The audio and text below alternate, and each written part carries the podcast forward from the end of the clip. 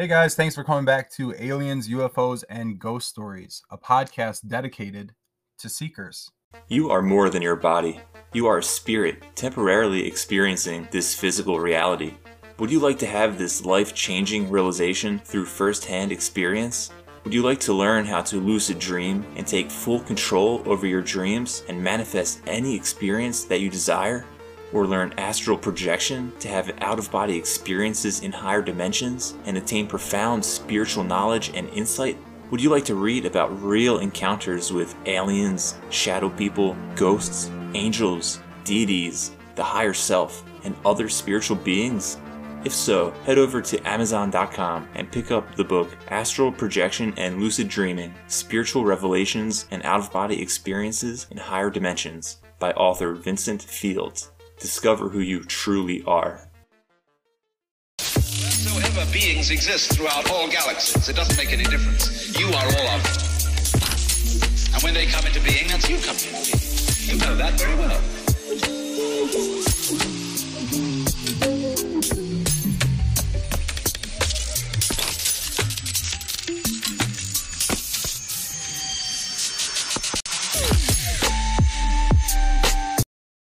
Hello, and welcome back to Aliens, UFOs, and Ghost Stories. My name is Jake, and today I'm joined by my new friend, Wendy Rose Williams. Wendy is a past life energy healer, certified spiritual teacher, Reiki master, author, and speaker. Wendy, would you like to say hi? Well, hello everyone. So glad to be here. Yeah, thank you so much for coming on. I um I've been interested in um near death experiences uh, for some time now and I was really hoping to get you on just so we can kind of uh explain exactly what that is to our newer listeners. I know that uh we have a great audience who's really interested in aliens and ghosts and uh, stuff like that, but I, for maybe for the nuts and bolts listeners who um, might not understand some of the spiritual side of this whole thing and um, I- it's hard to explain. Um, when i became obsessed with um, aliens and ufos and, try- and trying to find answers. To be perfectly honest uh, as much as i enjoyed it sometimes it was kind of draining. And it was uh, you know you'd read certain things that were kind of depressing to be honest. But a way that i would kind of cleanse my palate as silly as that may sound uh, would be watching um, near death experiences uh, videos and accounts and stories because a lot of the times they're incredibly uplifting and uh, and really beautiful um, Yes. would you be comfortable um, well i guess first things first could you just kind of explain what an NDE, nde is to someone who might not have ever heard of it Certainly. And I, I think, Jake, you're you're touching on the point that the paranormal, it's just such a large topic, and we've just got to be really grounded and clear in our energy. Um, in in my experience, as we become spiritual seekers, I think that's what I'm what I'm hearing you uh, really communicate. So, an NDE, a near death experience, is something that can happen to people where there is a very abrupt health crisis that comes up. And I believe the purpose of those is to help us get on our life path. And uh, yes, certainly they can also be unplanned. I think there's there's both types. I think our souls incarnate many times. I believe our souls are in, eternal and that they might plan that we might need this it's it's kind of like hitting the the cancel clear delete buttons on the keyboard and it's just like a major reboot it's a major reset um, of of your life Yeah, it, it seems that oftentimes uh, after somebody does experience one, um, they typically become more spiritual. A lot of times, way happier, um, and more often than not, they, they don't really have a fear of death anymore. And that's always been very interesting to me. Um, would you care to share your account? Absolutely, I'd be happy to. What happened was it was the summer of 1997, and I was newly pregnant, uh, very excited to be uh, pregnant. My husband and I had um, struggled through infertility uh, for many years. I'd had two ectopic pregnancies, so we'd also lost two babies, and we had an 18 month old toddler. So we were really over the moon. Uh, I was only 10 weeks pregnant, so I'd just been to the doctor one time. Everything looked great according to uh, Western medicine and the OBGYN, but two things seemed odd to me. I was just having extreme heartburn, which didn't make sense to me with just such a new, new pregnancy. And I'd called the physician's office about it several times, and they reassured me, well, every pregnancy can be different. It's safe to take Mylanta. You can do that.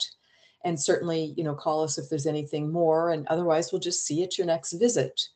The other thing that was happening, Jake, was I kept having this vivid dream almost every night. And it was the same dream. And I didn't understand the concept of precognitive dreams. I didn't know that our subconscious, our soul, our guides could be trying to warn us about something. And what would happen in the dream was I would see this violent storm um, out at sea.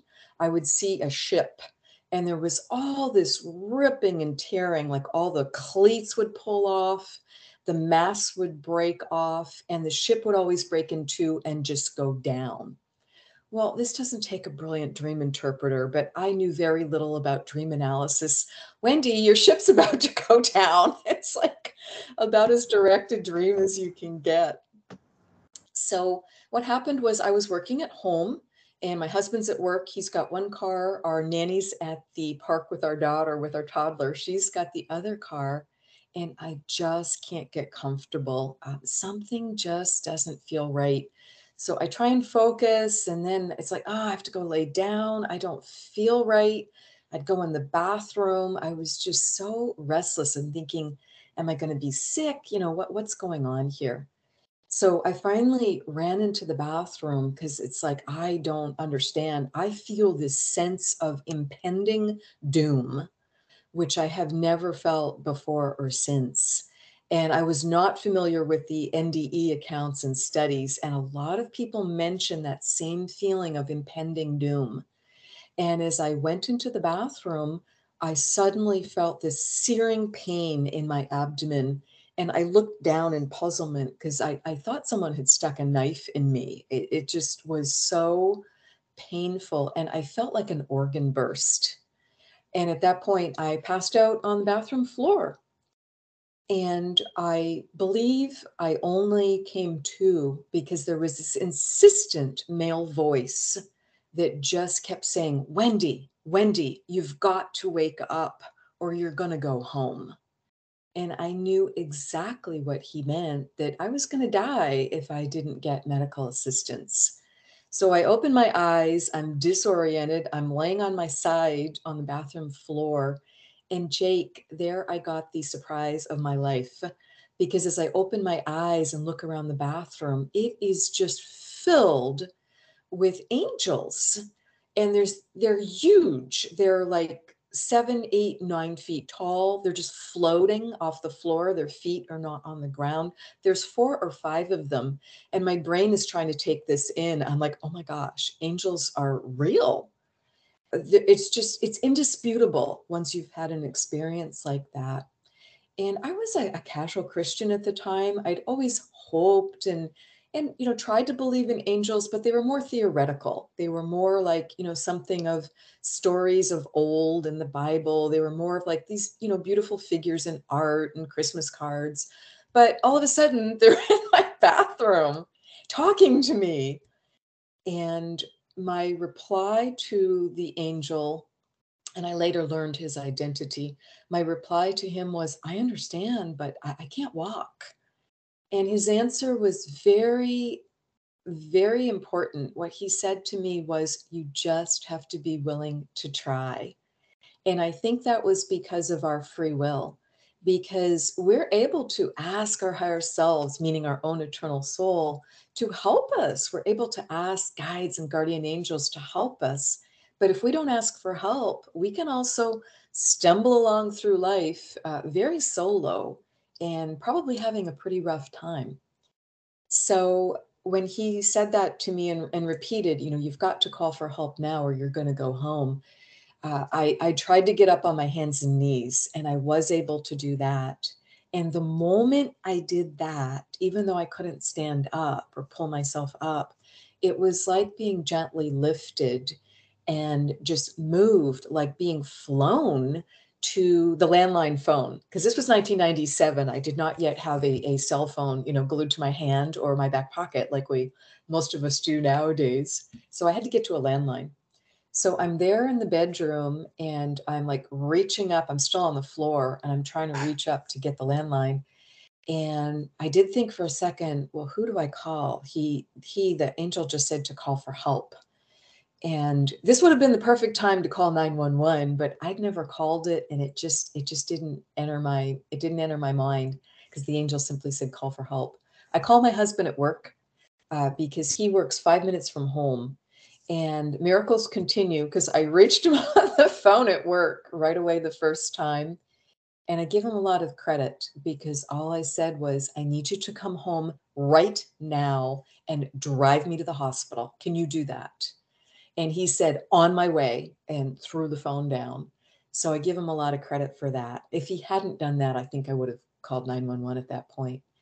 So my husband's on his way. I just have time to call the physician's office. I explained to them this searing pain that I felt like an organ had burst and answered their question no, uh, you know i'm not i'm not losing any blood i can see my abdomen distending is the only other thing i can tell you and i am in excruciating pain so they're like great your husband can get you here to the here to our office and their office was right at the hospital and i think that was also critical and very fortunate for me in what occurred so they let me know when you get here, um, do not park the car. Don't go in the garage. We're going to meet you curbside with a with a wheelchair. We don't want you walking. So that's exactly what happened. They whisk me up to the doctor's office, straight into an ultrasound room. And they then can't visualize anything on the ultrasound, which seemed very odd to me. I actually asked the ultrasonographer, is that machine on? Is that working? Because all I'm seeing is black. I can't, you know, see any visualization. I can't see any organs. I don't understand what's wrong with the ultrasound. And she, at that point, I can see her kind of take a breath and put her game face on. And she just touched me on the shoulder and said, I'm just going to get the doctor now. So I'm looking at my husband like, this isn't good. I don't know what's going on, this isn't good. So she returns immediately with not only the physician, but with a certified nurse midwife. So we've now got five of us crammed in this tiny uh, ultrasound room the doctor uh, tries to adjust the uh, machine also and he figures out. He he knows what's going on and lets me know wendy you've got an extreme um, uh, blood loss going on at this point somewhere in your abdomen. That's why we can't see anything on the ultras. That's all blood. Uh, so that's why we can't get a visual of any organs. We need to admit you to the hospital right now so I'm moved by stretcher from the doc. Someone must have run over to the hospital side and got a stretcher, and they ran me over to the hospital and transferred me into an inpatient bed. So this is all moving really, really fast. Um, how this is all all occurring, and I'm now in the bed, and they're calling for um, blood. They're calling the blood bank to get transfusions started, and they asked me my blood type, and um, fortunately, I knew that said it's A negative. I think everyone should know their blood type. It's really important.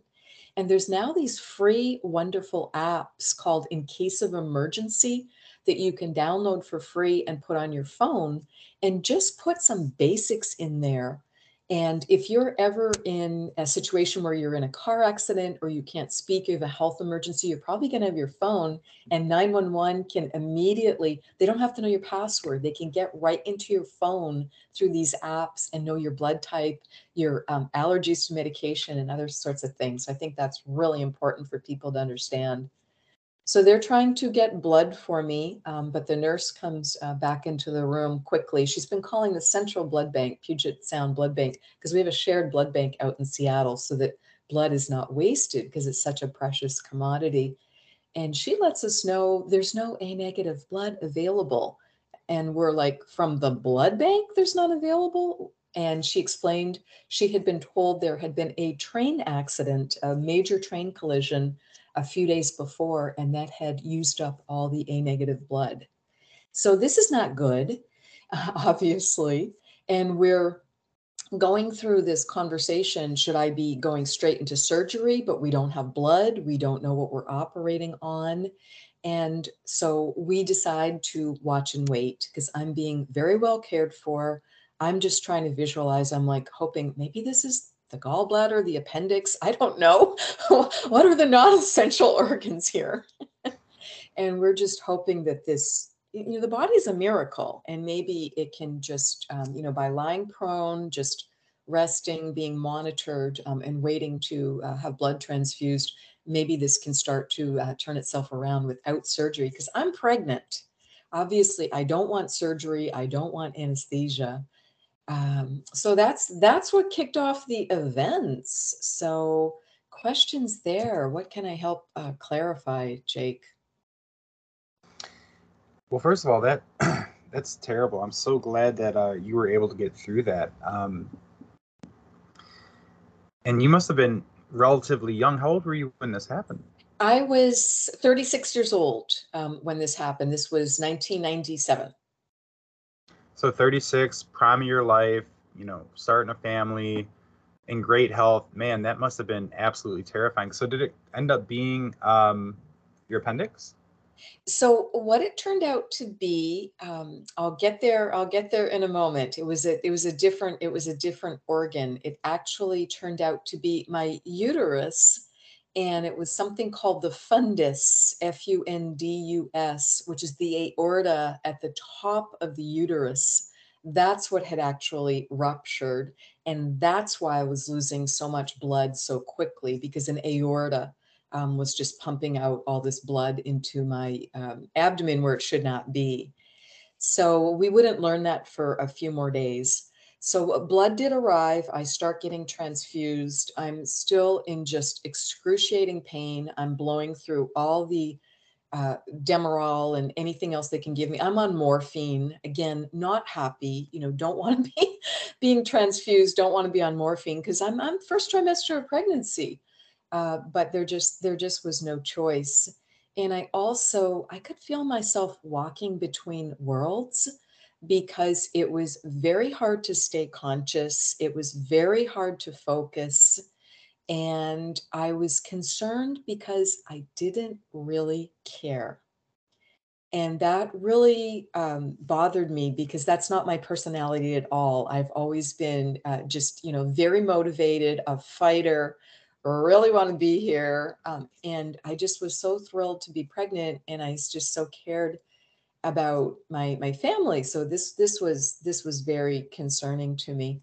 So we did wait and watch for about uh, three days. They're measuring my hematocrit um, blood supply every day, and on the third day, uh, my physician let me know uh, Wendy, you're officially bleeding out. We just cannot transfuse enough blood quickly enough. I mean, I could see how many bags they were going through. Um, we just can't we can't get blood in quickly enough. You're you're losing it too too fast. So we need to do surgery. So I agreed at that point. And i just i felt so fortunate jake because i was in a hospital that i knew really well. It was my community hospital. And i'd been through as i said two ectopic pregnancies. I'd already had surgery twice with this physician. I really trusted him. I'd been through the infertility with him. And also the hospital delivered approximately 5000 babies a year and what that means is then there's also a big critical infrastructure for emergencies and for things to go wrong from a GYN perspective. So we agreed I was not going to be transferred into downtown Seattle. I was going to stay right where I was. I was in the perfect place. So I signed the paperwork for the surgery. It was going to be the next morning, first thing. It would be two OB/GYN physicians to go in to repair we don't know what. And I had my my dinner. It's hospital. You get your dinner at 4:30. and after dinner, I'm just trying to relax. I'm by myself I'm just trying to visualize a great outcome the next day with the surgery. And the moment I try and visualize a great outcome, I pop right out of my body. I completely leave my body and I'm looking back down at myself in the hospital bed, thinking, oh my gosh, she looks just at death's door. She is whiter than the sheets and she's really in a bad way. And then I'm like, why am I referring to myself in the third person? That's interesting. And I knew it was me but I knew that was Wendy Rose Williams, an aspect of me. I knew it was a part of me. And I knew I was back in pure soul form. And I, I'm just seeing so much light above me. That was much more interesting than this body in the bed. So I remember making the decision, ah, she's fine. and just felt, you know, not not very concerned about that body. I wanted to follow the white light because I can see so much of it coming down from above through the through the ceiling of the hospital room. So I start traveling up toward that in my pure soul form. And I'm kind of like a white beach ball but I'm super deflated. Um, I think from just all that all that blood loss and being in such tough shape, even my soul was just like just like out of out of gas. And I start going up to the light and I burst out of the the ceiling of not only my room but of the hospital itself. And now it's becoming like a Google Earth view because I'm going further and further away and I can see the hospital grounds and I can see the neighborhood and then I can see my town and like the state and the country and it's like further and further away or like like an astronaut would view and it's just beautiful but I'm following the light. I'm like looking up at that light. And then I stopped myself for a second because it's like, oh my goodness, I hope I don't have to walk through that long tunnel.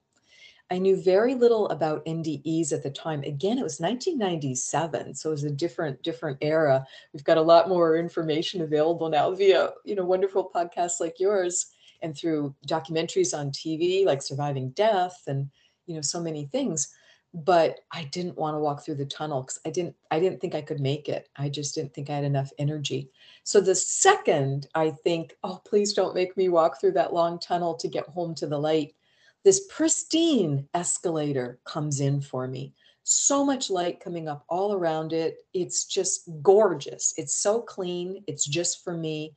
And I plop my deflated little self on it. And I remember like hanging on like the handrail of it and just going up and up and up. It's such relief to like get this ride home. And I think this point was important because it was like an instant manifestation. The moment I think, don't make me walk through the tunnel, the, the escalator appears. And I believe we're very powerful with our manifestations, and that the world is changed and Earth's raised her vibration, and that we can manifest much more quickly so we've got to be very careful to be in our most positive frame of mind as much as we can, because that's what we're then going to attract and just just create. So I'm going up and up and up on this escalator. The moment I get to the top of it, I'm almost blinded by this gorgeous white light of home. And it's just, it's just like timeless and spaceless. It just goes on forever but I can't really see or explore, even though I want to go running forward to just be at home and feel that relief and that magic. Because I'm met by this group of about 20 beings right at the top of the escalator. They stop me. And those same four or five angels are there. This time I recognize Archangel Michael's voice when he speaks to me, and that's who'd spoken to me in my bathroom. I had the the privilege of that and hearing his voice so clearly. And there were also uh, soul family members there. I recognized all four of my grandparents were right up at the front, which was super cool because I really knew my mom's parents well. We'd lived with them, so I knew them very well. But my dad's parents, I never met. They died before I was born. So, but yet soul level recognition, I knew exactly who they were, even though everyone looked just the same, except the angels were much larger and they had much more form. But everyone else was like this perfect looking beach ball um, with just like these sparks of energy all through it, so lively.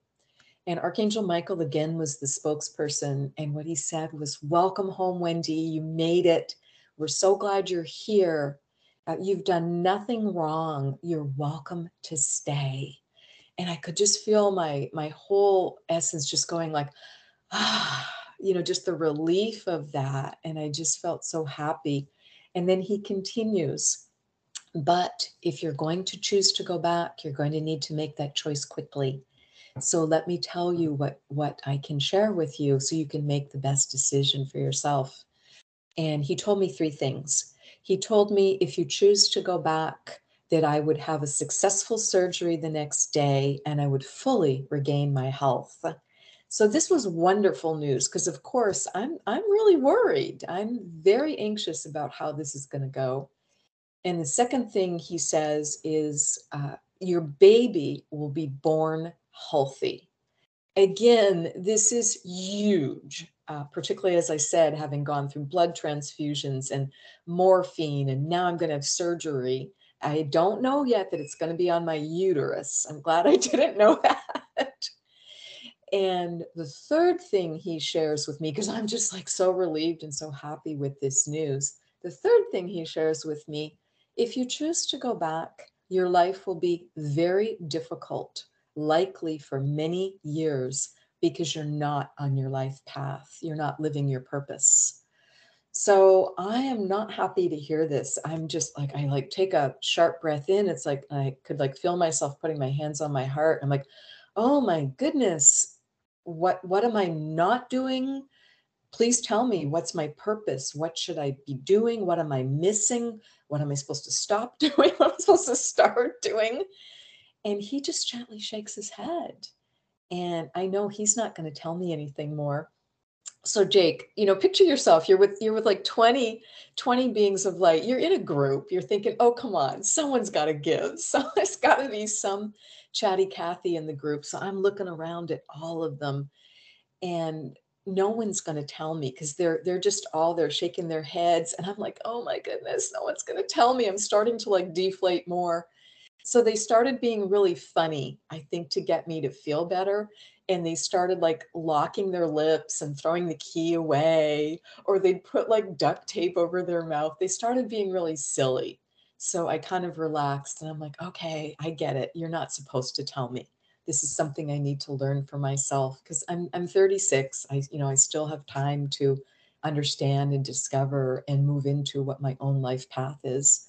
Because sometimes if we're told too much, it just it just destroys the, the process of what we're supposed to what we're supposed to go through.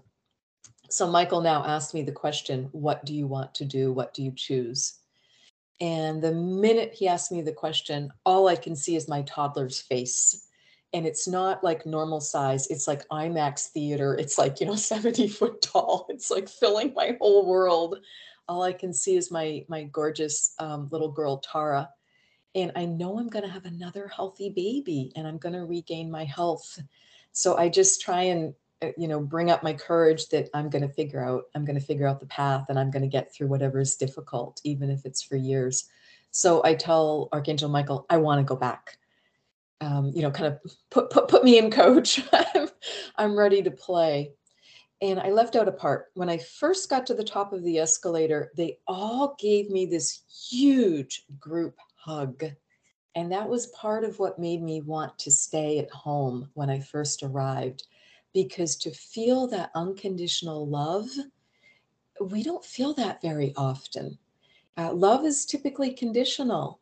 So I think it's vital that we learn how to give that to ourselves and just treat ourselves as our own best friend and really, really be very, very good to ourselves as well as to those around us to try and open our hearts and open up our field so that we're giving unconditional love, not trying to change people. It's not about, well, you know, I'll say I love you uh, to this person, but only if they say it first, or you know, only if they do X, Y, Z. Hello, that's uncon- that's conditional. So I'd gotten that one big hug and felt that unconditional love. So now that I'm saying I'm ready to go back, the whole group gives me another huge hug. That time, what I recognized it as, they were downloading energy to me.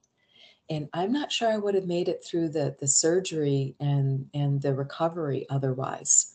Uh, because I just was like I said, I was just like flatter than a pancake um, from all the blood loss. So uh, when I say, you know, put, put put me back in, they just give me this hug, and then everyone like turns into like a cheerleader, and they're like, "You can do it! You know, get back in there. We'll, you know, we'll be rooting for you." And I felt more like I had a team. I felt more like I had a connection than I'd ever felt before. And I just turned and went back down the escalator, and I'm like looking over my shoulder, and everyone's like waving and cheering for me.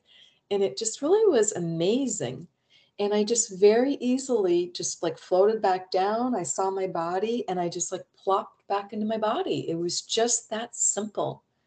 And there was, as I said, no one in the hospital room with me, no one observed it. It was just a very personal, very beautiful, uplifting experience that just gave me uh, the courage that everything was going to be okay um, with the surgery um, the next day. So I did have a successful surgery. What they found, as I mentioned, was it was the aorta at the top of the uterus had ruptured. They must have used some sort of um, imaging guidance during the surgery because the physician told me, of course, 10 weeks pregnancy now turns out to be a blessing because, of course, the, the fetus is this tiny, tiny little little peanut and he said she was very very low um, in the uterus so they just made sure to stay away from her. And fortunately we didn't know it was a her. Um, my youngest daughter and just did that surgery at the top of the uterus and just repaired everything surgically. And i was then in the hospital for about another three days and went home to six weeks of strict uh, bed rest because um, it was it was a serious it was a serious um, instance in surgery and i'd lost so much blood. They estimated i'd lost three quarters of my blood supply and they had not been able to uh, transfuse that much back in. So went home feeling you know beyond fortunate to have gotten through this and we were very lucky we had our live-in nanny who who took care of our daughter while my husband and i were at work because she's now taking care of me too and just just um, helping me. I go back to work. Um, well, I should probably stop at that time. So at this point, so questions. Yeah, that is absolutely fascinating. I um, if if you're new to hearing um uh, NDE accounts, it's a common theme that um more often than not uh, when they go to that next plane of existence, um, they see themselves and other entities as uh, balls of light. That was always very fascinating to me, and um, that to me, I mean, obviously, uh, sounds like consciousness or our spirit or, or whatever you may choose to call it. Um, another fascinating thing, or well, I guess this is more of a question. Do you believe that any of the, those um, beings up there, of the 20, do you think uh, any of those were your spirit guides? Or do you think yes, that they possibly all could was, have been? I think it was soul family, meaning souls that I've incarnated with many times. Meaning, for instance, I recognized my four grandparents. Um, yes, there certainly could have been guides there. And I have since learned that my maternal grandmother, um, who we called Nan, um, I've since learned she is one of my guides. So I think soul family members can over time, also as they do their work and as they ascend and as they raise their vibration, they might become a guide for us. So we can have an ancestor can be one of our guides. So a relative can be a guide. Yeah, that's really beautiful. A friend of mine, um, Diana, uh, she's a uh, psychic medium. She she felt that I had two with me, and um, I felt very strongly that one of them was my grandfather. I'm almost certain to be yes. but uh, yes. And absolutely. then and, and, then lastly, before we move on, um, is you mentioned uh, the feeling of unconditional love, and again, this is another common theme um, in NDEs uh, when when they go on to the next uh, plane of existence, uh, that they are surrounded by essentially just little balls of light that feel familiar, that they feel like they've always known. Sometimes they're not sure exactly how they know them, but um, just being washed over with unconditional love. And um, I'm the type of person who I'll, I'll make my friends un- wildly uncomfortable anytime I see them. Big hug, love you, love, love you, buddy, type stuff. Oh, that's That's lovely. I wish more people did that because a lot of people, you know, can just be too in their head and like too too restricted. So there, there you go. Let's let's make people uncomfortable by letting them know how much we love them and care about them. Yeah, I think it's really important. I mean, um, you know, it's it's something that we're not doing a good enough job of really. I mean, uh, that's you know, I have a lot of uh, aspirations in life, but, the biggest one is just to spread love and kindness, and um, and that's what you've been doing. Uh, well, here I guess we'll we'll finish this story. I, am really excited to talk about your uh, your healing work, but um, go on. I'm sorry. Uh, oh, absolutely. So what happened next was I'm home um, recovering for the six weeks. I then go back to work. I go in, return to a job I love. I'd been there about three years, and everyone is just you know, welcoming me back. They're like, Wendy, what happened? How are you? We're so glad to have you back. We heard you had a medical emergency. Are you okay? And I mean, this is just not like not hallway conversation. I just didn't know how to process it. Unfortunately, I did not know about the International Association for Near Death Studies. I didn't know about IANDS. And the irony of that, Jake, here I live in Seattle, the oldest chapter of IANDS. It's 40 years old in Seattle and so well established. And I just didn't know about it. And I also, I didn't choose to talk with medical professionals about what happened. I didn't think it was going to fit anyone's frame of reference. And I felt very alone with the experience. I didn't really unpack it for about 20 years. I did not speak publicly about it. I tried to share a little bit of it with my husband, of course, but the poor man, he was just so um, understandably freaked out by the whole thing that had happened. He he was I think more disturbed by it than I was because you know imagine seeing your wife go through this, your pregnant wife go through this and he didn't get to have the uplifting experience that I did as part of it. So it just you know that wasn't the right place to share it either. So I, I'm back at work and I'm there for about uh, six weeks, and it's now November of 1997. And I have no idea that the economy is really, really changing and about um, getting ready to enter a very deep dive so I get called into my boss's office on a Friday afternoon. I don't think a thing about it. My boss and I get along great. I think he just wants to chat about what we're going to do on the weekend or tell me something he wants me to do next week. I don't think anything about it until I walk in his office and I see his face and his energy. And I'm like, oh my goodness. And I see human resources sitting at the table in his office with my personnel file in front of her. I know what this is. It's the Friday afternoon layoff. So I am devastated by this layoff because I've just gotten back to work. I'm just trying to get, you know, back on my feet health-wise, financially. And also being laid off meant I just lost my health insurance for the entire family because I carried the health insurance and I'm pregnant. So how are we going to pay for me to deliver? So this is not a happy moment. Even though my employer does their very best to, you know, be very humane and, you know, here's your severance package. Of course, you're going to have great references. Go file for unemployment, Wendy. You know, let us know anything we can do to help you.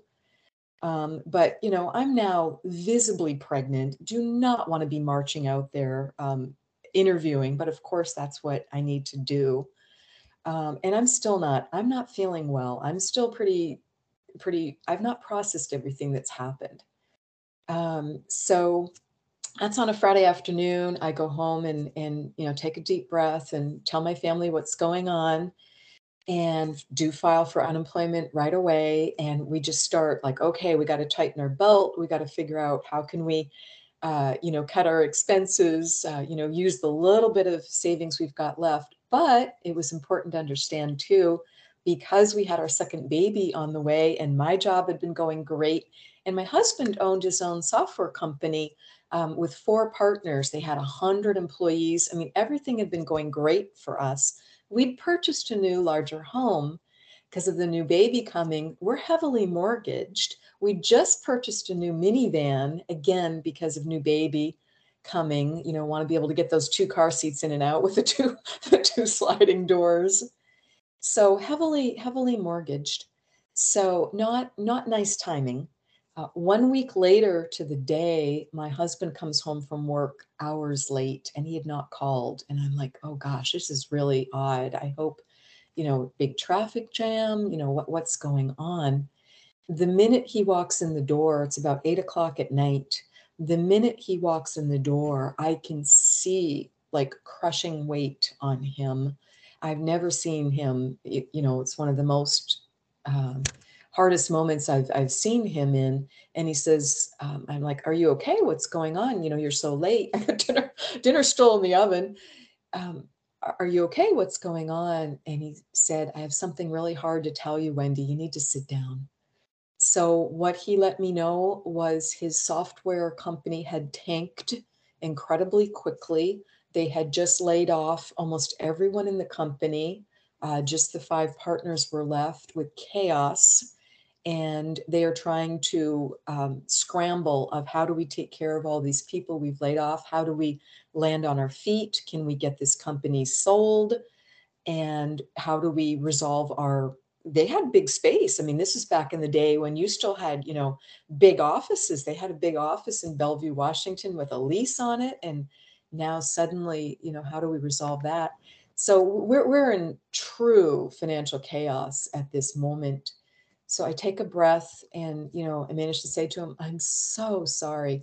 Because it's one thing to be laid off, but to lose your own company, that's a different level of, of hurt to it. And so I'm trying to reassure them. It's like, you know, we'll figure it out. We're resilient people. We've got great educations and networks and backgrounds. We'll figure it out just you know take take a breath for the weekend and then file for unemployment on Monday and at least we'll have you know unemployment coming in for both of us. And he just shakes his head and says Wendy there's no unemployment for me. I'm self-employed. And I didn't know that. I had never been self-employed. So now I'm like more in a free fall.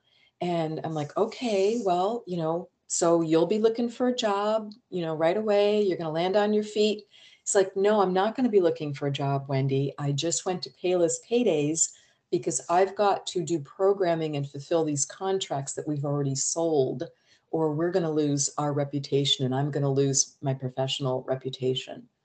So I'm not happy with any of this information or decisions. It's not that it's just that it's tough news, it's just it made me feel like we weren't really partnered very well because I didn't know these basics about his company. And i mean i'd asked every day and you know was always interested. So i felt pretty um, pretty shut out. So this was not this was not good from a, a marital uh, harmony standpoint. So fast forward a little bit here. So this is november of 97 our daughter was born healthy um, on March 13th, 1998, one of 13 babies born um, in the same hospital on the same day on Friday, March 13th, which forever became her lucky number that she always wore in sports. And that same exact weekend, I think planetary astrology must have shifted because he went back to work. He was able to get his company sold four months later and was able to go back to work the exact Monday after she's born. So everything shifts again in a weekend. And three months later, I gave myself a maternity leave, an unpaid maternity leave. And three months later, I went back to work. And we were saved in the interim. Uh, we tried to negotiate with lenders, things did not go well. Uh, we were saved by a bank of mom and my, my mother uh, very kindly stepped to the plate and just loaned us our shortfall uh, each month. So we were able to keep our house because the bank was threatening to foreclose and the lender was threatening to take our, um, our van away. And those would have been really deep, deep financial losses. So my mother um, kindly helped us with the shortfall each month. Um, and that's that's what happened. Um, so boy, those angels were right. yeah, it's a really beautiful story. I uh, and thank God everything was was okay with your daughter and, and you guys bounced back. And it sounded like a, a really troubling time. So glad everything worked out. Um, it, it, it it did and it didn't it didn't work out in the way i hoped for and expected and i had to go through another we all had to go through another big change because literally the day i came home um, with our daughter and we were able to get health insurance too even though neither of us working again i heard archangel michael in the most interesting place i'm sitting in the pediatrician's office um, and i heard him clearly say, you know how you're trying to keep your little one busy until you get called in. You're like, oh, please call my name soon. This you know, child is just so busy. And I heard Michael say, look, look. And I'm like looking around, like, okay, Tara's fine. I'm looking at all the other kids, make sure no one's like falling or, you know, grabbing a lamp by the cord or, you know, something. And what he was referring to, there was this little side table, Jake, in the pediatrician's office and there was a lamp over it and i could see it had one brochure in a little stand and i'm like oh you want me to get he's saying look look at that brochure so i ran over and got like my daughter under my arm and i run over and grab it and like just shove it in the diaper bag to read it home and it was for wic and i didn't know what wic was which is women infants and children and it was a form of uh, social service. It was a form of Medicaid specifically for pregnant women, and it provided health insurance for me. So that was a really big deal. So we were able to get we were able to get the hospital stay via that, and it also provided some healthy food. It was the old uh, food stamps program. Um, so it provided some food for us too at a, at a time when we did appreciate and need it. So I'm now home. Um, I, I, was approved for a very short stay. It was in the era when they were doing what they call now drive through deliveries, where you get only 24 hours from when you start to labor until you're discharged. You know, certainly get a longer stay if you need it. But I'm like home, so grateful, but it was like so quick. And I'm, I'm nursing my newborn at home. She's literally less than a day old. And again, I heard Michael clear as day, and he said, Your contract with your husband is complete. I almost dropped the baby because I was so shocked. I was so angry. I was so frustrated. I did take a moment to verify. I'm like, What do you mean by that? And he said, Your marriage is meant to end. Your marriage is ending. And I'm like holding a one day old, going, What the heck? Because I didn't understand at the time what soul contracts were.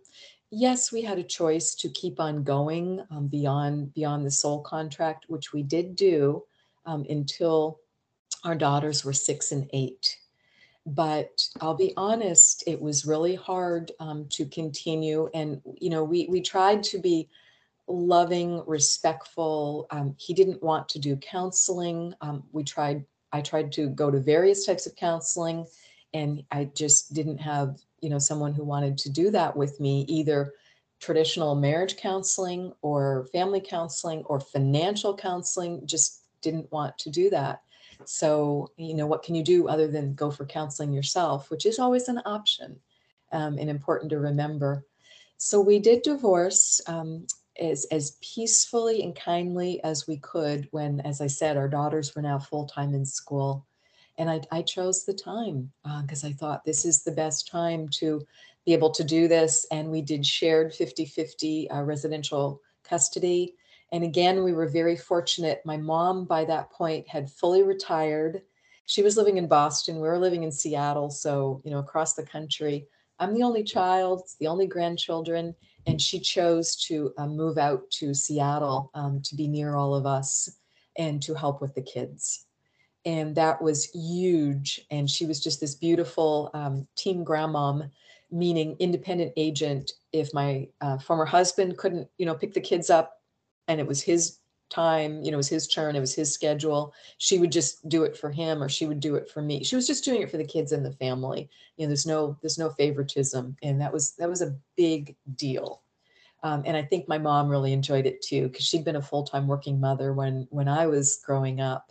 So she'd never gotten to do all the kids' sports. And she she really broadened and opened up their lives and let us both work full time um, you know, from the from the two households. So that's what that's what happened. Um, it wasn't what I thought would happen um, or planned or intended, but roll the clock forward again now about uh, six more years after the divorce um, i've rebuilt my life we've both rebuilt our lives in the you know best possible ways everything's in a good steady state our daughters are now 12 and 14 and i'm thinking gosh what's next i mean everything's going great and i realized i was finally ready to meet a great guy um, I, you know, hadn't known uh, when and if I was going to move forward again after that, after that marriage and divorce. But everything was just going so well um, that that's what I was ready for. That's what led to the spiritual awakening in the funniest way possible. Because I can't figure out. I'm like, okay, where do you meet a great guy? I'm not meeting anybody through, you know, church or through friends of friends. I mean, certainly I'm not going to go out to the bars and it's like, I haven't been on a date in 25 years. So uh, how do you do this? So I asked my younger girlfriends who were actively dating, I'm like, how do you meet? How do you meet nice guys? And they're like, oh, Wendy, you just need to go on match.com. And I'm like, match.who? Because I have no idea that there's dating apps. So this would have been in 2010. And I don't have a clue that, you know, that's how people are now starting to meet. So girlfriends helped me put together a profile and I for in the beginning I had my geography really really restricted because you know life life was pretty busy and I wanted to meet someone super close to home.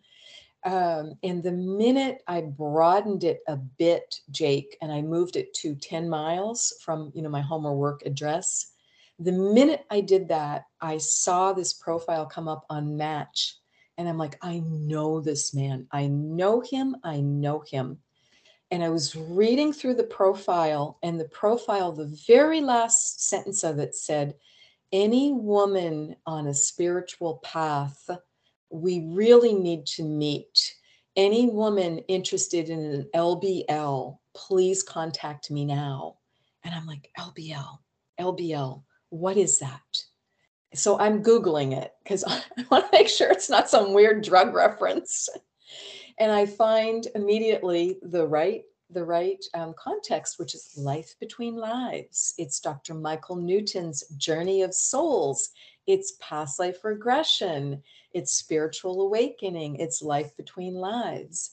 And this match was getting ready to go for his second LBL. So he'd clearly been on the spiritual path. So I wrote back to him and I was very honest and said, I can't say that I'm on a spiritual path, but are you talking about life between lives? Are you talking about Journey of Souls by Dr. Newton? Because I just ordered the book because that's where your profile led me. And I'm waiting for it to come from the library. This is back before the days of Kindle instant gratification. and we then were talking and talking, you know, email, phone, we're trying to figure out where we know each other from because he's having the same reaction to me. He's like, I know you. So we're playing the game of where have you lived and you know where have you worked and where have you traveled and what professional associations have you been in we're like trying to figure out we thought it was like some like casual thing where like you know we met but didn't quite meet like at a professional meeting or like at a party we're trying to figure it out it takes us three meet three weeks to sync schedules and meet which was perfect because by then I'd received Journey of Souls and had just devoured it. The minute I wasn't even through chapter one, and it's like I just found the answer book that I didn't know I was looking for because spirituality really hadn't been on my radar and it just it just like opened something in me in such a major way through match.com which i think is hysterical so we meet for lunch. It's a weekday. Um, and I, I got there first to the restaurant. I'm sitting in the, the entryway, and he walked in. And I thought there was an earthquake going on. Seattle does get some earthquakes. Hello, West Coast. And I'm like, I feel like ripples. I feel like the earth moving.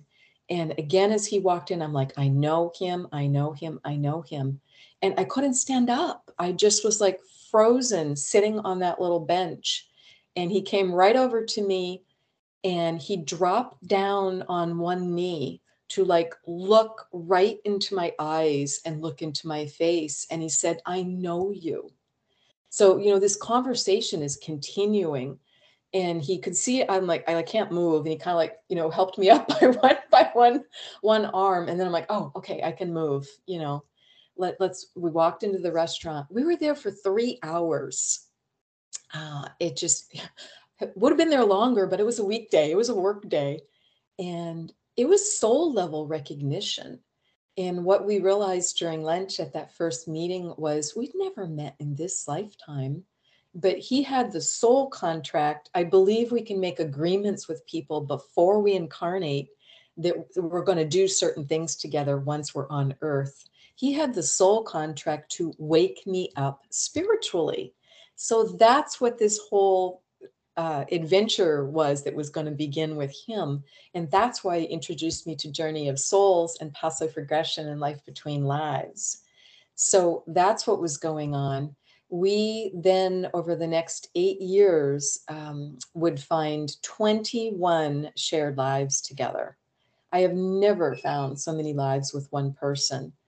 I also would learn, um, I would, I would wake up in so many ways. I would uh, be inspired to become a past life regressionist because I just had to sort this all out. And after I'd been for my first uh, four sessions over a three year period of past life regressions and life between lives, I'm like, oh my gosh, this has changed my life so positively, so immensely. I don't even recognize my life anymore. I've got to do this for other people and help them with it. I also became the certified spiritual teacher and the Reiki master energy healer and I was able to start to learn and to be able to understand what soul contracts were. So I understood now the soul contract with my former husband. And it was for us to have a long term marriage that we would both grow from um, wonderfully and to have beautiful children together. And Archangel Michael showed me that contract and he showed me children, plural. The R E N was like triple underlined I'm like, that's why you said to me the moment I'm holding my second child, children, that's why you said to me your contract with your husband's complete. And it's not meant, you know, it's not that we didn't we didn't love each other, but there also were a lot of challenges and a lot of difficulties and we just worked through what we needed to work through and then parted as peacefully as we could and I'm proud of us. I think we co parented really well together from when they were six and eight. They're now 24 and 26. And the youngest just earned her engineering degree. And our oldest is in her final year, her fourth year of veterinary college. So she's going to be um, a vet and, and able to help the animals. So that's how that that rolled out. But it it sure had some wild ride with that soulmate who uh, woke me up. Uh, it was highest highs, lowest lows. Wow, that's incredible. Yeah, I often wonder. You you hear that uh, word thrown around a lot, uh, soulmate, but that sounds like the, the the purest version of it, really, that I've ever heard. Are you guys still together today? No, um, no. Um, we did have a another contract. The next contract was for that um, boyfriend who then became um, the subject in my first book. Um, he's the client in Regression Healing One, um, the huntsman, the Lord High Mayor, and the World War II soldier. Uh, it's his session. Uh, but what what happened was the next soul contract I had with him was for him to break my heart repeatedly until I stood in my power fully without abusing it. That is a brilliant contract, but it's very painful, obviously. No one wants to have their heart broken repeatedly. But what that, why that contract was so brilliant for me I worked with a spiritual numerologist and I learned specifically what my karma was for because I wanted to know the antidotes, because I wanted to do right. I wanted to clean it up. I wanted to learn the lessons. I wanted to ask forgiveness where it was meant to happen. I had a lot of karma as a heartbreaker. So, therefore, I contracted with someone who was going to break my heart repeatedly. So I would get to experience that again and again and again with him um, again, did not enjoy that experience. Um, and also for him to to really encourage me to step into my power fully without abusing it. Because what I was doing, Jake, because I had multiple counts of karma for having abused my power. Um, I had done that multiple times. So, what I was doing in this lifetime, I sensed that at some level. So, I was playing it small. I was not doing what I was meant to be doing. Remember, I wasn't on my life path. I wasn't serving. I wasn't stepping out. I was hiding. I was just, just really living life under a rock uh, in very, very many ways, playing it really, really small and I wasn't doing what I was supposed to be doing to serve humanity. So he just kept pushing me and encouraging me. It's like, Wendy, you need to be writing books. You're supposed to be publishing. You know, we're supposed to be speaking in the media together. But I saw the contract with that former boyfriend. I saw the contract, the the next contract I saw was for us to have um, gotten married and to have had a very happy marriage together later in life. Because when we first met, I was 49, he was 57. Uh, I'd had the one uh, marriage, um, and he'd had two previous marriages. But um, we had some astrology that just didn't line up, that didn't fit with that contract. And we didn't know he was moving into his second Saturn return. Uh, and he just wanted to be free. He wanted to travel the world. Uh, yes, he cared about me, but he also cared about, shall we say, a lot of other women. Uh, and that didn't work for me. Um, it, it, just, I couldn't, it was an irreconcilable difference, um, monogamy. We just couldn't work it out. Um, so what we did was we um, we broke up. He he ended the relationship, which absolutely broke my heart open and was the biggest service and favor to me, but it sure didn't feel like it at the time. Um, and but it, it allowed the next things to go on. And then what happened over time was so I, I didn't want to see this man again. I mean, I was just done. I was so heartbroken. Um, and he just, um, like I said, we just, we couldn't work it out. But yet there was so much uh, there was so much good in it and there was so much camaraderie. We finished each other's sentences. There was so much good shared past life history but there was so much karma too that we just kept tripping over the past life energy because we couldn't clear it fast enough.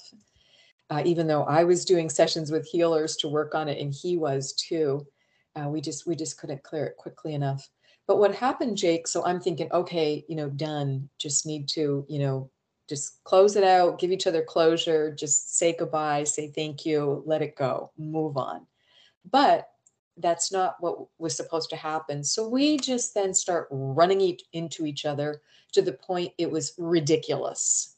Uh, I mean, we just keep meeting each other in random places. And I'm like, what is going on here? And I want people to understand if that ever happens to you, pay attention to it whether you want to see this person or not, if you have unfinished business with someone and keep running into them, do the work, meditate, ask your guides, figure out what's going on and finish it. Clear clear it up in a peaceful way. Um, so that's what we needed to do. So we, to my great surprise, uh, were able to move back into being friends. I've never been able to um, do that um, before um, with a former lover um, where there was just such intensity to it. But we were able to accomplish that, very new boundaries, uh, very careful boundaries. And we became spiritual seekers together and just kept trying to work through the past lives, kept trying to lift each other up. I helped him get published because he didn't know how to get his first book published. And he then became my client because I knew he had significant physical pain. He'd been a professional athlete He'd broken his neck. So, yes, it was surgically repaired, but still had a lot of pain. So, by then, I was past life regressionist. So, beautiful turning of the wheel.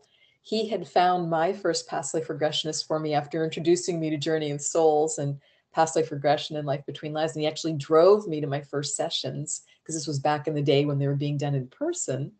Um, and now, um, you know, can be done done via Zoom or Skype. So it's it's a whole new it's a whole new day. So he had driven me to my first sessions. And now for me to do a session for him And he had a profound session, which I wrote about in Regression Healing One, because not only did he have detail of three past lives, but more. And he connected with his higher self powerfully, his own soul, the first time, and then was able to keep that connection going. He also was able to connect with his guides, and he'd not been able to connect with his guides before. So that was a really, really big deal. And we did get to the lifetime of origin because there's a concept called lifetime of origin in past life regression.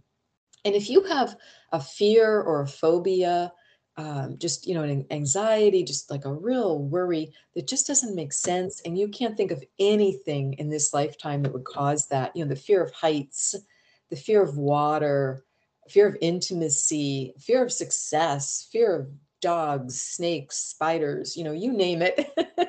what whatever whatever um, it might enclosed spaces, you know, whatever it might be, it very likely has a past life origin. So we can get to that lifetime of origin and then we can release it and you can live a much fuller, happier life now when you're not worried about, oh my gosh, you know, I can't I can't go hiking because of there might be elevation that I don't know about or I'll have to take the stairs because I can't possibly get in an elevator because it's too enclosed for me. You know, these things can be really life limiting. Yeah, absolutely. And I'm so glad that uh, we got to this point. Um, if anybody did want to do past life regression with you, to get a session with you, what's the best way for them to contact you? Would it be through your website? Yes, absolutely. So listeners are welcome to contact me via my website, which is my full name, wendyrosewilliams.com.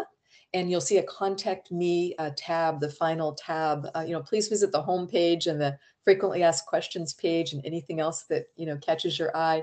And then go to the contact me tab. Um, and there you can request a complimentary 15 minute phone appointment with me. Be happy to talk with people and just understand more of what's going on in their life see if I might be of service to them, or perhaps I can refer them to someone else um, or other resources uh, because it's just it's just really important that we get what we need.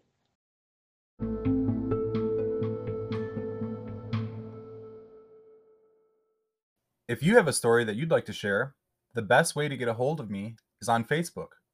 My name on Facebook is Aliens, UFOs, one word, space, ghost stories, one word. At Packup, our goal is to get people outside faster and with more confidence, while increasing safety and enjoyment in the outdoors.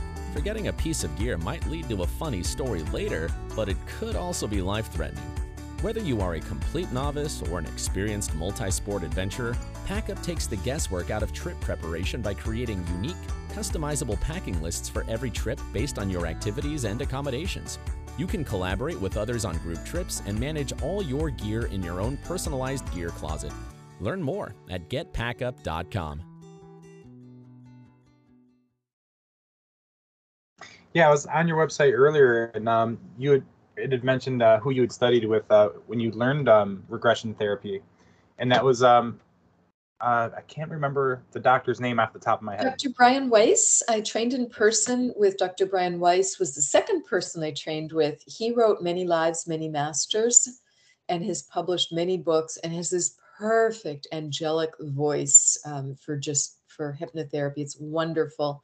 Very well respected psychiatrist that was not expecting to do this work. Um, Dr. Weiss is similar to Dr. Newton in some ways because Dr. Newton was not uh, expecting to do past life regression either, but both had breakthrough patients, had breakthrough clients that took them there. Um, and that was, you know, what was meant to happen for their own their own opening. I originally trained with Chris Turner in the UK, and Chris is a, a first degree student of Dolores Cannon, um, who wrote just some amazing books that we started our, our conversation with um, today, Jake, before before the uh, recording started. And Dolores was um, the amazing woman um, who uh, created the quantum healing hypnotherapy technique. And she not only became involved with past life regressions, but she had a very open, wonderful, broad belief system. Again, clients took her there that started to get into life on other planets, um, quote aliens. I don't love the word aliens. I've kind of moved to galactic, galactic beings, galactic citizens, galactic family. Alien, that's just a perspective. You know, well well we look alien to beings from other planets too it just alien to me i don't know it sounds a bit pejorative it's like a bit like uh, i don't know I, the word doesn't quite work for me beings yeah, from other little... planets but i know that's long yeah no i know yeah with with the name of the podcast it was just uh keywords kind of is sure, kind of where, where my head was at but uh absolutely i get it and that's what people yeah it just makes sense um, and again, you, you'd asked about spirit guides. Could an ancestor be a spirit guide? And absolutely, spirit guides. And that's one of the things I love doing for people in session is helping them get connected with their higher self and or their guides if they're not already. And yes, guides can be aliens. They can be beings from other planets. They can be ancestors, angels, ascended masters, animals. It's it's so funny. It's like all the A's for those for those guides, um, the first letter of of each of those words. Um, so just just getting in tune with them and getting that that love and support for us, it's a big deal. Yeah, absolutely. And I'd really like to talk about your books a little bit more, but before we do that, do you mind um, sharing uh, your experience that you had um, with abduction? Certainly. Um, what happened? This was a very um, unpleasant uh, part of the journey that that I needed to uh, clean up. And what happened was I started working with my first spiritual teacher in uh, 2011. It would have been. So here I meet that soulmate that wakes me up and having this amazing relationship for that you know first year plus. Um, but it just blew the doors open on my Akashic records and all these past lives started coming in and I started having all these spiritual experiences. And Jake I couldn't I couldn't process them fast enough. I couldn't ground them fast enough. They were overwhelming. Some of them were wonderful and amazing and some of them scared the bejesus out of me so I went through a big experience um, with a ghost and needing to um, work with that energy. And that's what led me to the first um, spiritual teacher. Because I asked two friends and I said, I have a feeling I've got a very personal relationship with this ghost. And they both were nodding and saying, Yes, you've got energy. You really need to clean up in that area. So I was referred to this amazing um, teacher named Robin Alexis. So she became my first spiritual teacher. And then what happened is I did my first session with her over the phone. I'm in Seattle. She's living in California. I'm just sitting there with my notebook. You know, I, I'm very new to this. I don't really know what a psychic reading is. I don't really know what an energy healer is. I like barely know what any of the chakras are. But I went to her to see if I'd appropriately done a soul retrieval of this ghost because that was the big shocker was this ghost that I'd been dealing with for 20 plus years turned out to be me in a past life. Did not expect that. Didn't even know that was a thing. Didn't even know that could be possible. So I go to uh, Robin to make sure that I've done the work appropriately because I'm starting to feel better, but so much other stuff was going on. And she very quickly said, Yes, oh my gosh, you did that beautifully. Let me just get your timeline kind of tidied up so that that soul retrieval of that past life is in the right place in your timeline. That was 1600s. Let me just tidy here. So I'm like, Okay. And I could just feel like, oh, wow, I feel better. I didn't know what she was doing, but I could feel I was feeling better. We then went to um, a past life in Egypt that needed some real healing from 2000 plus years ago. And then we got to the heart of the matter, um, which was um, she just asked me um, very gently um, Have you ever felt like, have you ever had missing time? Have you ever felt like things were being done to your body without your permission? Have you ever had, you know, very weird, upsetting dreams, um, you know, perhaps with aliens in them? And I'm I'm like kind of like clenching the phone pretty hard at this point because I know something's coming. And what she let me know, um, again, you know, very kindly, very respectfully, um, she said, "Well, there's there's actually thousands of hybrid babies in your field. They're not viable life forms because they are the product of rape, repeated rapes uh, based on abductions by uh, aliens. And they were just desperate because they could no longer uh, reproduce on their planet. Uh, their planet doesn't exist anymore. So, you know, they went out elsewhere in the galaxy um, and they found you. Um, and this is what's been going on. And she then asked me, Did you have anything untoward happened during your pregnancy? She said, You have children, right? And I'm like, Yes, I had a lot of misadventures, shall we say, go on in that area, years of infertility. And also, I had nightmares during the years we were trying to conceive. And I would just hear I would hear hundreds of babies crying inconsolably. So I thought, well, this is me stressing about not getting pregnant. Well, what I think it actually was was all those all those hybrids. So she asked me, um, the spiritual teacher asked me what I wanted to do. I said, Can they be helped? Can they be saved? Is there anything that can be done for them? She said, No, un- unfortunately not. I said, Well, then please, please, for the love of God, get them off me now and get them up to the light. And I do not agree to whatever is going on. I do not agree to this. And I stood up. Um, you know, I'm like now standing. And I honestly, I'd been clenching the phone so hard, I'd actually gotten under my desk and hid. I was at work and had one of those big return desks. And I actually, and I'm like, nope, I am standing up for myself. And I didn't realize what I was doing was declaring my sovereignty that I'm going to carry only my own unique energy. And that is what you have to do. If you ever feel you are being abducted, taken against your will, uh, I don't care if there's a contract or not, and we'll get to that in a moment. Um, but declare your sovereignty, meaning you have the right to carry only your own energy and you are not required. Um, and yes, there are some occasional circumstances where people are being taken off planet to be taught beautiful things that they're going to bring back and help others with. They might be receiving healings. I'm not talking about that. I'm talking about things against your will that hurt you, like being raped. Um, that is a no. That is a firm no. That is a no go. So I stood up um, and declared my sovereignty, and she said, "Oh yeah, you're you're just naturally moving it." She says, "Now I can move this all up to up to the light." Um, so that's what happened. And it took me about, I only told um, one, I told two people about it. Obviously, the teacher knew about that experience, but I only shared it um, with two other people. Um, I shared it with um, a wonderful friend who had referred me to the spiritual teacher because I knew she'd had a very similar experience where she had been, a, it's called a forced breeder um, and she had been a forced breeder um, for hybrid for hybrid children also.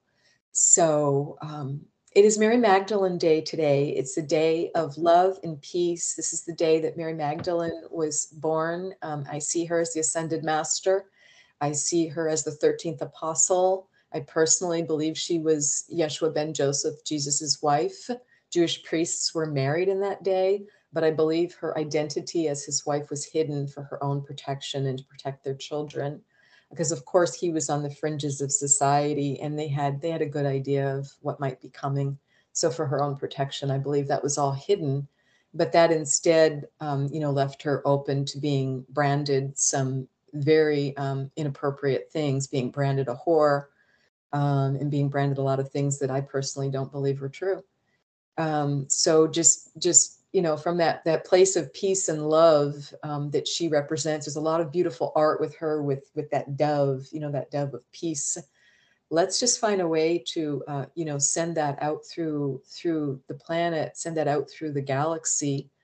Um, and just we do not need to be at war with one another. We've got to come to peace within ourselves. We've got to balance our own energy our own masculine and feminine energy and then be able to uh, do what you do, Jake, and just shamelessly embarrass your friends and make your friends and family uncomfortable by just expressing uh, how much we care for them and love them. and just you know lay down lay down our swords they're no longer appropriate and i believe that the planet that earth has raised her vibration to um, 5d the fifth spiritual dimension and we're all going higher and mankind is welcome to do that with her you know many of us have moved to 5d and higher and that's the place of peace and love and joy and I know some of you may want to throw the flag down on me at this point and say, well, what are you talking about, Wendy? We've just had Russia uh, invade the Ukraine and look at all the political unrest, look at all the war and poverty and abject issues. Well, those have got to be brought up to that's got to come up to the light to be healed. You know, it's just, I, I feel that's what it's not meant as a political comment but I believe um, Trump, having been president for four years, that was meant to turn over as many stones as possible so that you know things could not be hidden anymore and just so many things came to light just like they did during the um, nixon administration so things need to come to the light to be able to heal and, and uplift it so um, i think that's kind of like the bigger picture of, of what's going on and we can be we can be at peace with other other uh, galaxies. We can be at peace with other planets just like we can be at peace here on earth. But again it's all got to come from within. Absolutely well said. Yeah if, if you guys uh, are considering becoming more spiritual or just i mean it, it all starts with love you know it, it, you have to be able to love yourself before you can actually put love out you know so um, if you guys are interested in the conversation that we had, I encourage you guys to to get a hold of uh, of Wendy uh, through her website. And can you repeat the website one more time? It's, it's my full name, which is wendyrosewilliams.com. Okay, can we also go over the books? You you have two published and you have one on the way. Yes. So the first book, Regression Healing One, The Huntsman, The Lord High Mayor, and the World War II Soldier, my books are available on Amazon as well as on audio Audible. I did record them as audiobooks.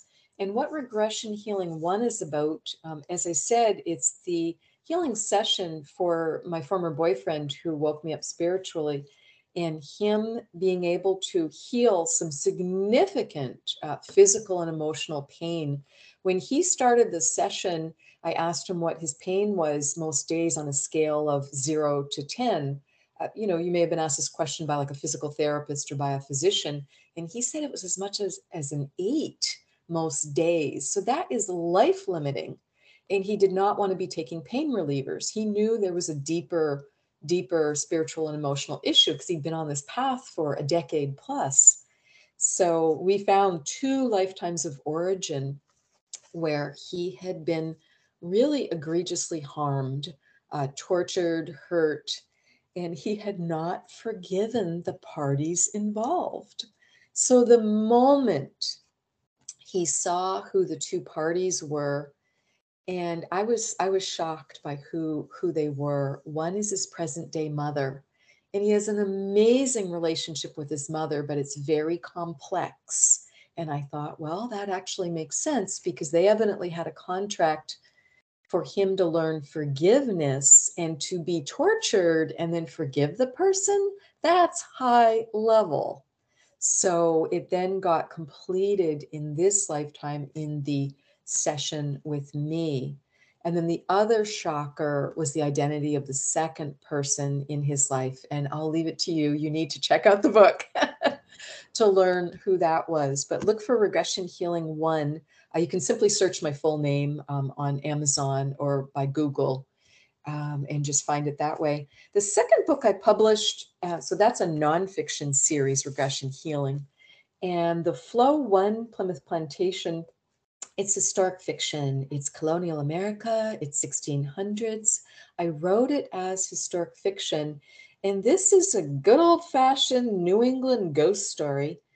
And that big shocker of I didn't understand the ghost that started presenting at my home when I was newly married. When my husband and I first married, we lived in Boxford, Massachusetts, north of Boston. And this ghost began presenting almost immediately when we purchased our first house.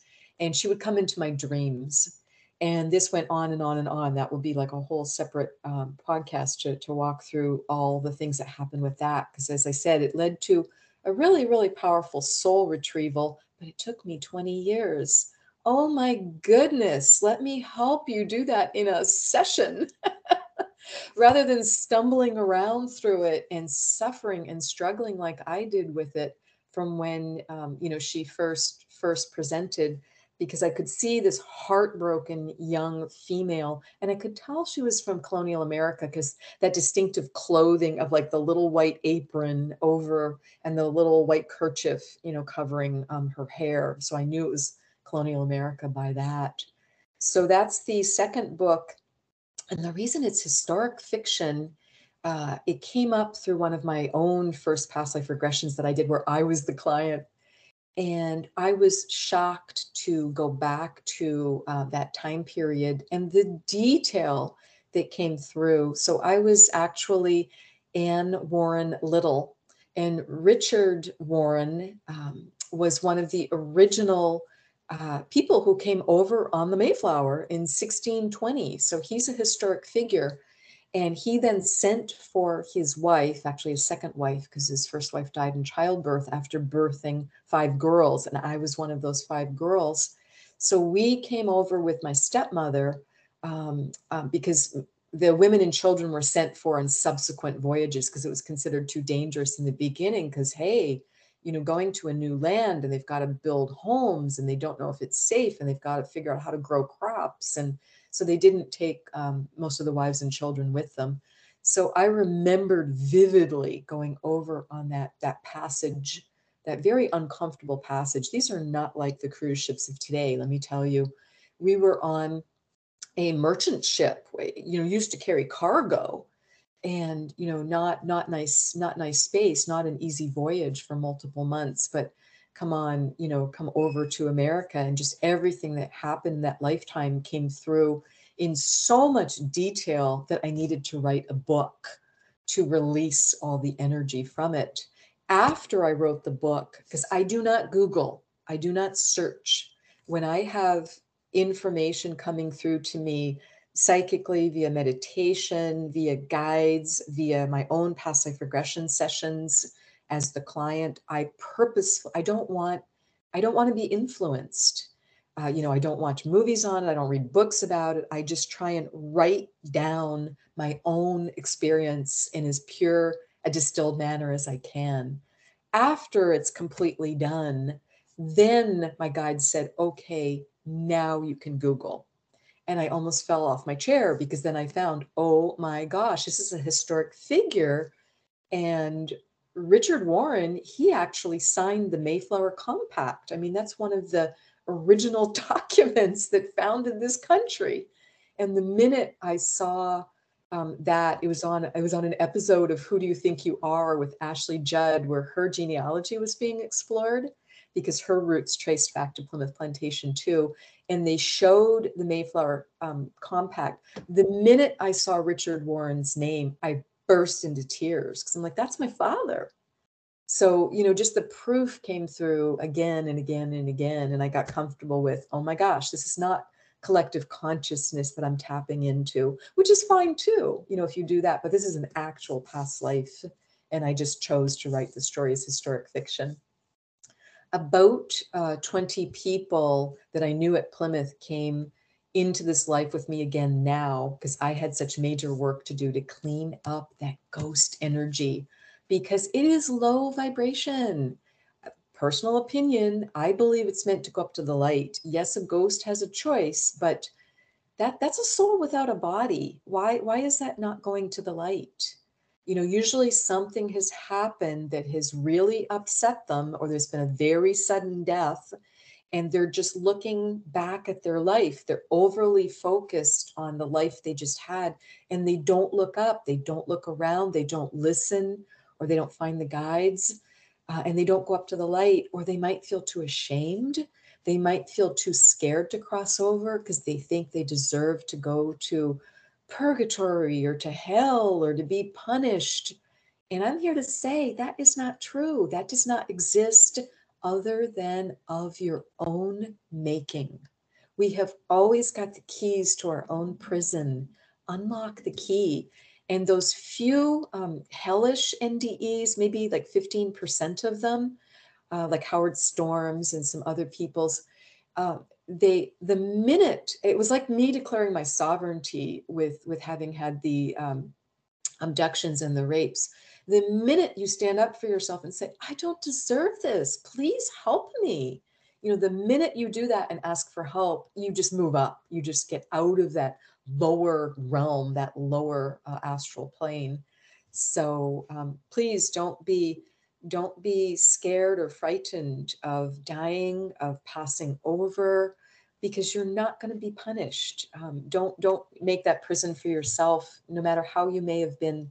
I say this with all due respect, no matter what you may have been taught via religious conditioning or via occult or whatever you may have been taught please you know find your own truth um, and just know that you can you can um, you know move up and up and up.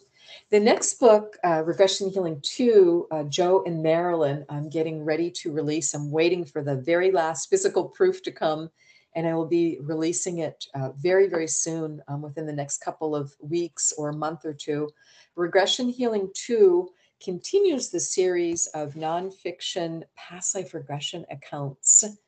And these regression accounts, there's multiple of them with an individual who recalls being Joe DiMaggio. And that just floored me. I was so surprised when that started happening. And Marilyn, there are two very powerful past life regression sessions with a lovely um, young woman um, who lives in Europe. Um, and she has profound recall of having been Marilyn Monroe. Um, so that's what Regression Healing 2, uh, Joe and Marilyn, is about. Very cool. Yeah, I'm very excited for that to come out. So you think it could be out in the next, say, two to three weeks? Yes, I'm just uh, it depends if that proof comes back perfectly then we'll be able to develop the kindle version and then i'll be able to push the publish button. So i'll certainly um, keep you in the loop but just you know it's it's a big book it's an important book um, it's a long book it's 120000 words. Oh wow. Um, so it's it's just making sure that you know everything's looking looking perfect in it so i've just i've just had to take my time with it okay do you think it'll be available on, on audible Yes, that will be my next step. I'm going to publish uh, Regression Healing 2, Joe and Marilyn. I'm going to publish wide this time, uh, meaning the other books are available only via Amazon, but Regression Healing 2 is going to be via Ingram Spark. So there will be hardcover uh, version available. It will be on Amazon too, but it'll also be in bookstores, libraries that choose to carry it. And yes, I will go in studio and record it because that is a separate that's a separate um, task. Um, but it's just really important to be able to hear. And a lot of people, you know, just love to, and we don't always have time to read. And it can be great, you know, you're in the car, you're doing housework, you're exercising, and it's just great to be able to pop on that that audible book or that podcast and just a lot of a lot of healing energy will come through it because I voice them myself and I am a voice healer. So um, it's just important to uh, read and, and share them myself and then make them available on Audible. Well, that makes me really happy. I always love when the author has enough time because I, I, get that not everybody does. I love I love uh, when they're able to read their own work. So um, yes, it's been, it's been an absolute honor meeting you, and um, I'm just really glad that we could, or well, that you could educate myself and our listeners a little bit more about NDEs because um, again, I think it's somewhat all related. I mean, the whole like consciousness thing and spirit spirituality and just kind of afterlife and trying to, to get a better idea of, of what that is exactly. So I really, really appreciate your time. Well, it was my absolute pleasure, uh, Jake, and I so appreciate you making this podcast available um, to to listeners and just helping let that that peace and that love and that joy just really um, be available to people and to help normalize some of these experiences because it can be very isolating It can be very scary uh, to suddenly have your third eye open and to start having a lot of psychic information come in, or to suddenly be realizing, oh my gosh, I'm able to speak with beings on another planet. Do I want to be doing this? Is this a good thing? Or connecting with other dimensions too, because I have a lot of clients who are needing help normalizing things that sounded crazy and fanciful to them, but were able to make sense of it of, oh my gosh, yes, you actually do have a past life as a fairy, or you were a dolphin, or you were a mermaid, or whatever, you know, whatever type of it's just, it's just consciousness, as you said. It's just, it's just the soul. Soul wants to learn and progress that we take on all these different experiences and adventures so just being able to uh, kind of normalize it in that manner and know that yes, we can be healthy in our body and just we we can have our financial abundance, we can have positive relationships and helping people accomplish all that. So that's what I'm here for. If you guys are enjoying this episode, the best way you can help us is to leave us a five star review. It really, really, really does help. Today's outro is The Official by Skits the PLK. If you guys like his stuff, check him out on SoundCloud. Baby. You already know what it is. Huh? The official. Yeah, it's time to rewind, reverse, and reroute to a spot that makes you want to reach out and really start to speak out on the topics that fix the optics I'm about. And that's knowledge, not the words you kicking for clout. I've been born with the visions only given to some. Call me the master of vibes, the universal alum. I'll give you the bread, they only give you the crumbs. So while you're sharpening knives, homie got sharpened the tongue. It's like we lost connection, bars are low. Everybody's in the trap, but this cosmic flow will get you charged like stepping to a block of pros. If you oppose, you're nothing but a crop of crows, dead, lifeless like bodies in ISIS. But this mic is life, so I strike like light wind. It turns to lightning and like wind, hit like Tyson if I grip the right pen. The official. I call the game no change in the issues. Alignment is Giza, Orion to get you into the midst of the stars like God sent you. Did it hit you? You official. Forgetting won't be an event that you'll get to. Blessed if you're feeling the best, they can't get you. Yes, put love on your breath, we're all special. Quiet the mind, try to find the real you in due time. Stress will be up in your rear view. Only complicated shapes vibrate when ears glued to the healing. You can get words that breeze through. I only kick rhymes that split minds. Call me skits cause I flip lines that split mine into pieces. I admit my spit shine like the North Star. Follow feelings that fit fine with the kindless. These mindless piranhas get the Benihana. They ain't ready for the prana, sharp as a katana. Hotter than the proper sauna, turning rock to lava. As long as I got my saliva, I'ma kick a lot of knowledge and wisdom, love and community, power, self worth, guidance and unity. That's the vibration I chose, no tomfoolery. Let's start a new nation of truth. That sounds cool to me. Yeah, the official.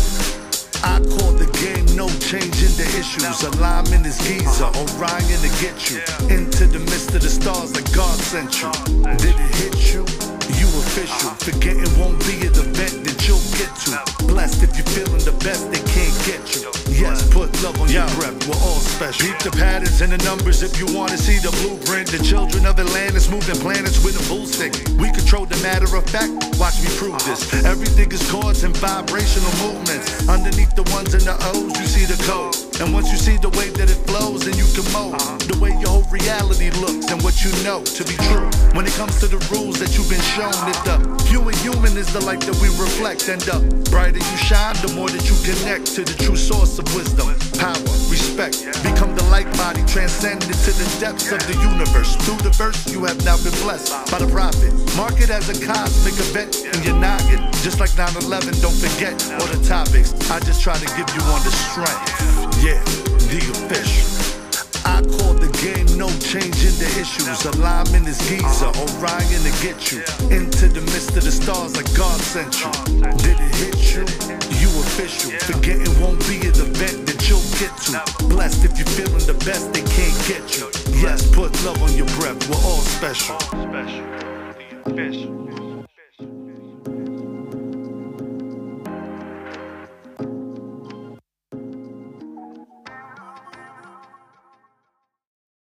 If you guys enjoyed this episode, check out last week's episode. It was really, really good. I worked really hard on it. If you like this one, you're going to love that one.